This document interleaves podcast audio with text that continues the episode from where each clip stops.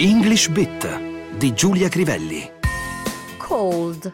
The U S sneezes, the world catches a cold. Se gli Stati Uniti starnutiscono, al mondo viene l'influenza, come quella che ho un po' io, o comunque un forte raffreddore. Si intitola così, prendendo spunto da un'espressione creata alcuni anni fa, uno studio uscito di recente sulla crisi dei mutui subprime, scoppiata nel duemilaotto ma di cui ancora paghiamo le conseguenze. A ben guardare si trattò di molto di più di un sneeze, di uno starnuto, e il mondo prese ben più di un'influenza. Con il fallimento legato appunto ai mutui subprime della banca d'affari Lehman Brothers nel settembre del duemilaotto iniziò una crisi economico-finanziaria che contagiò il mondo intero, Stati Uniti compresi. Ma vediamo la parola cold, che ha tanti usi, alcuni non troppo conosciuti. Oltre al già citato significato di forte raffreddore e influenza, possiamo citare l'espressione a cold fish, che forse in italiano potremmo tradurre con pesce lesso. A person who seems unfriendly and without strong emotions. To get or to have cold feet significa invece spaventarsi tutto a un tratto. He was going to ask her about her marriage, but got cold feet and said nothing. Stava per chiederle qualcosa del matrimonio, ma poi si spaventò e non disse niente.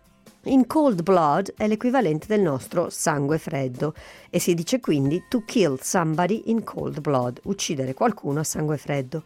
Più particolari altri usi. Cold calling, ad esempio, significa telefonare a qualcuno per cercare di vendergli qualcosa, una pratica molto diffusa anche in Italia e contro la quale si è mossa di recente l'antitrust. I cold cuts sono quelli che noi chiamiamo affettati, di carne si intende. To give somebody a cold shoulder, cioè dare a qualcuno letteralmente la spalla fredda, significa trattare qualcuno in maniera che rasenta la scortesia e non appare del tutto giustificata.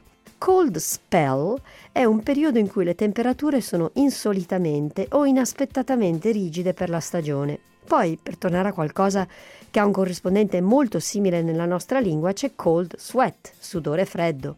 I woke up in a cold sweat about the interview. Mi svegliai tutto sudato per via del colloquio di lavoro. Attenzione quindi a interview, che significa sì intervista, ma anche appunto colloquio di lavoro. Finiamo con l'espressione composta forse più famosa, Cold War, la guerra fredda, nata per indicare quella sorta di tregua armata che per tanti anni caratterizzò i rapporti tra Stati Uniti e ex Unione Sovietica o comunque blocco sovietico e che forse, almeno in parte, sopravvive ancora oggi.